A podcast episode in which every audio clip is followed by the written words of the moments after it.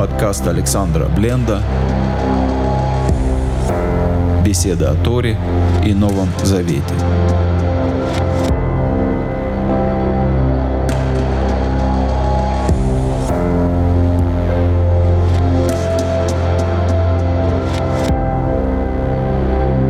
Шалом, дорогие друзья, с вами Александр Бленд. Как мы уже говорили, на этой неделе народ Божий изучает недельную главу Мишпатим.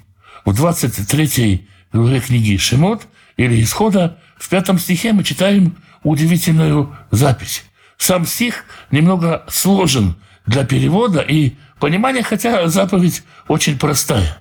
Поэтому мы проведем несколько разных пониманий этого стиха. Итак, Китере хамор сунейха, если ты увидишь осла, который принадлежит человеку, которого ты ненавидишь, рувец тахат масо, и этот осел еле-еле справляется с тем, что несет свою ношу, загибается под своей ношей. Выходальта ме азов ло. И ты каким-то образом удерживаешься от того, чтобы развьючить его. Развьючиванием развьючь вместе с ним. Вот такой вот стих. Один из самых близких к истине переводов, я бы сказал, звучит так. Если увидишь, что осел врага твоего упал под ношу своей, то не оставляй его одного развьючивать. Развьючь вместе с ним. В оригинале, как мы видим, нету слова «ла азор» – «помогать», и весь разговор идет про развьючивание – Слово «лаазов» – развьючить, оставить, развязать, бросить. Несколько раз оно встречается в нашем стихе. Один из самых древних переводов Торы, арамейский перевод Онкилуса, трактует так. «Мишбак тишбок, ма дебелибах, алои, вытафрикемея». Развьючь то, что у тебя есть в сердце против этого человека – и тогда развьючивай вместе с ним. Онкелос трактует этот стих так. Нельзя, не стоит помогать человеку, когда ты его ненавидишь. Если ты будешь помогать человеку вместе со своей ненавистью, превозмогая как-то через ненависть ему помогать, в лучшем случае это будет выглядеть так, что ты будешь поучать его и говорить, смотри, как ты ко мне, как я к тебе – Смотри, как я тебе помогаю, потому что я не такой, как ты. Я тоже тебя ненавижу, но я люблю Бога. И вот ради Всевышнего я это для тебя делаю. Смотри, насколько я лучше тебя. Ну, или это будет помощь с таким лицом, что, конечно, ее будет тяжело принимать.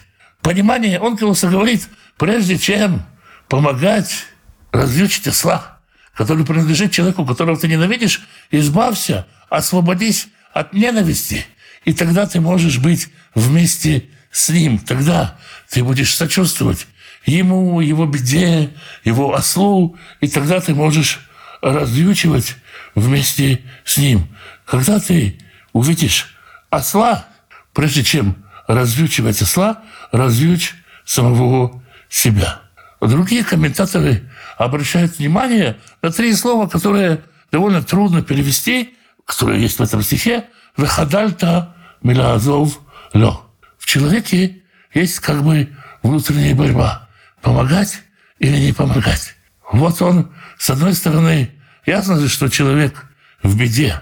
У него осел еле справляется со своей ношей. И нужно ему помочь. С другой стороны, я же этого человека терпеть не могу. И вот ты увидел этого человека и уже проехал мимо. На своем осле проехал. Или, если мы выражаемся языком нашего времени, ты встретил человека, у которого проколотые шины, встретил его на трассе и уже проехал. И думаешь, эх, нужно бы, конечно, нужно было бы помочь, несмотря на то, что он вот такой раз такой, этот человек. Что поделать, я уже проехал.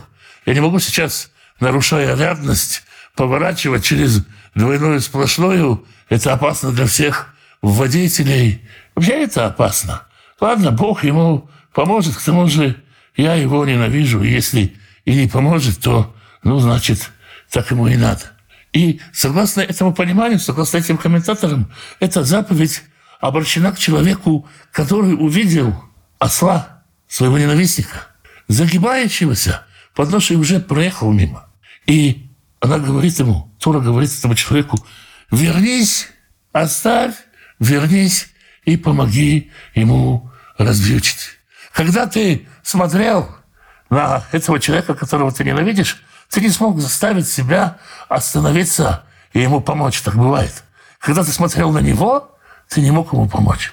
Когда ты смотришь в Тору, ты можешь ему помочь. Тора восстанавливает мир между людьми, глядя в Тору, ты понимаешь, что в конечном счете, наверное, духовный корень этого человека такой же, как у тебя.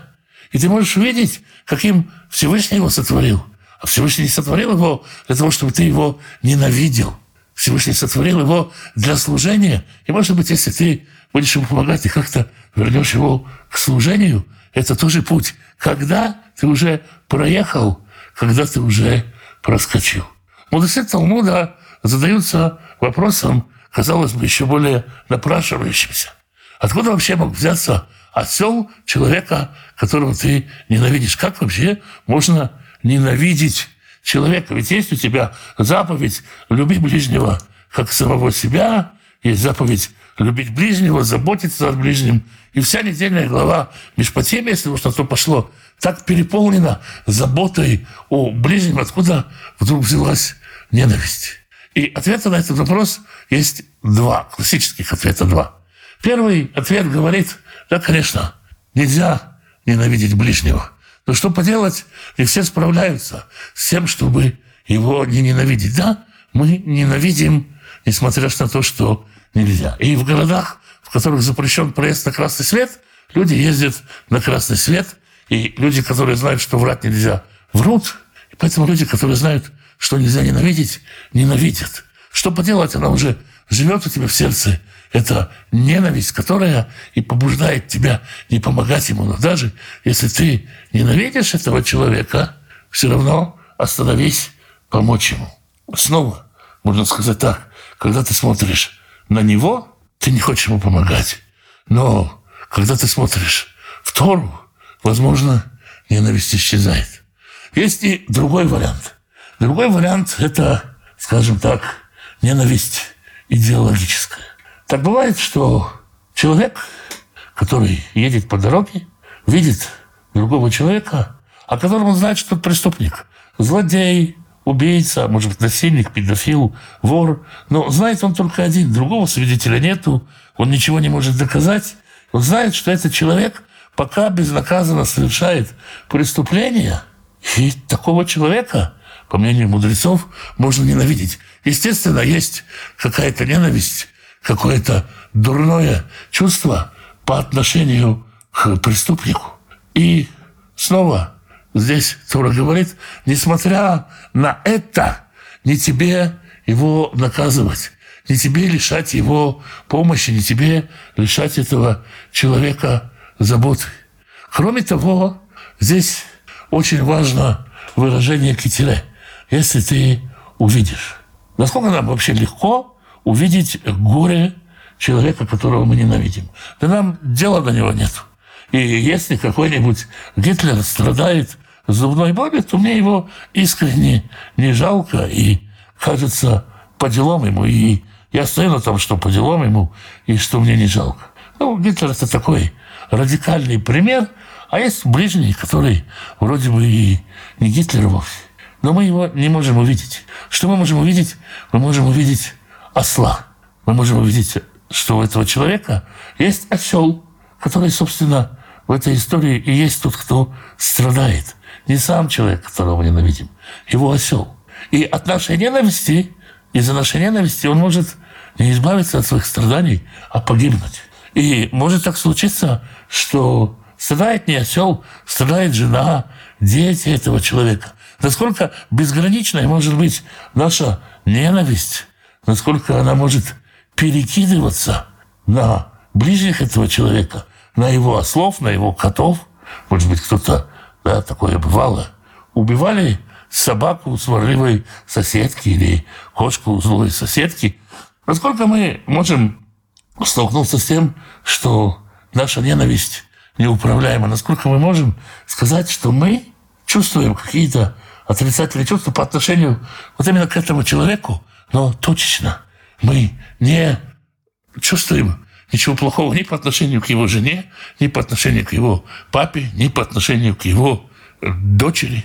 Насколько мы можем точно выбирать объект, можем сказать, да, мы не любим этого человека, но осел-то здесь ни при чем, может быть, через помощь ослу мы как-то приблизимся к этому человеку. На самом деле нет большой беды в том, чтобы помогать злодею или поддерживать злодея. Есть беда учиться у злодея. Если просто ему помочь, то в этом нет вреда. Я в скобках должен сразу оговориться и сказать очень важную вещь, что э, слово «сина», которое переводит как «ненависти», устойчивый перевод этого слова «ненависть», не означает такую радикальную ненависть, как э, это звучит на русском языке. Здесь, скорее всего, недолюбливать такого человека. В качестве примера мы читаем, если у человека будет две жены, одну будет любить, а вторую ненавидеть. Ненавидеть – это, конечно, любить меньше, недолюбливать. Ну, поскольку говорится о ненависти, мы говорим про ненависть. На самом деле Тора не говорит про такое радикальное, буйное, необузанное чувство, как это в русском языке. Но что поделать? И мы не можем сказать, что оно нам бывает чуждо. Бывает то, что это в буквальном смысле ненависть, и тогда такая забота об осле актуальна и все же остается заповедью. Ну, еще, естественно, важно вспомнить, что есть такое толкование слова «хамор» – «осел», связанное со словом «хомер» – «материальный мир». И тут можно сказать, человек может сказать, я, конечно же, духовно, я бы ему помог. Вот проповедь я бы этому мужику сказал, чтобы он покаялся, чтобы он познал истинного Бога, чтобы он отказался от всех тех вещей, за которые я его недолюбливаю. А вот в материальном мире я не хочу ему помогать. У него духовные проблемы, и пусть он сначала свои духовные проблемы исправит. Есть такое понимание, такое толкование этой заповеди, что нет, ты все-таки позаботься о материальном, даже если это человек, которого ты недолюбливаешь, ты недолюбливаешь его по духовным причинам, даже если в духовном мире, в духовной области ему исправлять, исправлять и исправлять. А есть и другое понимание, которое говорит, оставь материальное, оставь свою привязанность к материальному, свою плотскую ненависть и превозмогая эту ненависть, точнее, оставляя, бросая эту ненависть, сбрось, развить себя эту ненависть опять-таки, и иди, помоги ослу ближнего своего, ну и через осла помоги ближнему своему, который уже не будет недолюбленным тобой человеком, а действительно ты приобретешь ближнего. Вот такие разные уровни раскрываются в понимании этой заповеди. Святой Благословенный благословит всех тех, кто изучает Его волю, ищет Его лица. Святой Благословенный благословит вас и семьи ваши, мужей ваших и жен ваших, сыновей ваших и дочерей ваших, внуков и внучек, правнуков и правнучек.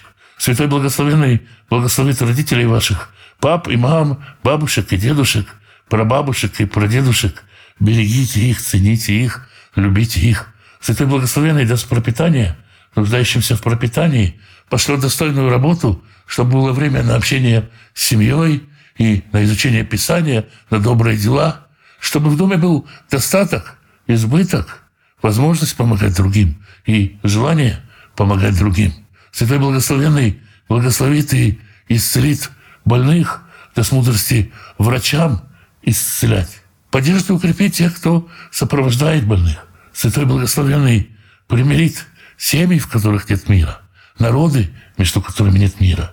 Даст мир в сердца людей, примирит отцов и детей, мужей и жен, братьев и сестер, примирит соседние народы и остановит войну. Святой Благословенный благословит вас и дома ваши, и всех, кто с вами, всем изобилием своих бесконечных благословений. С вами был Александр Бленд. Спасибо, что вы меня слушаете.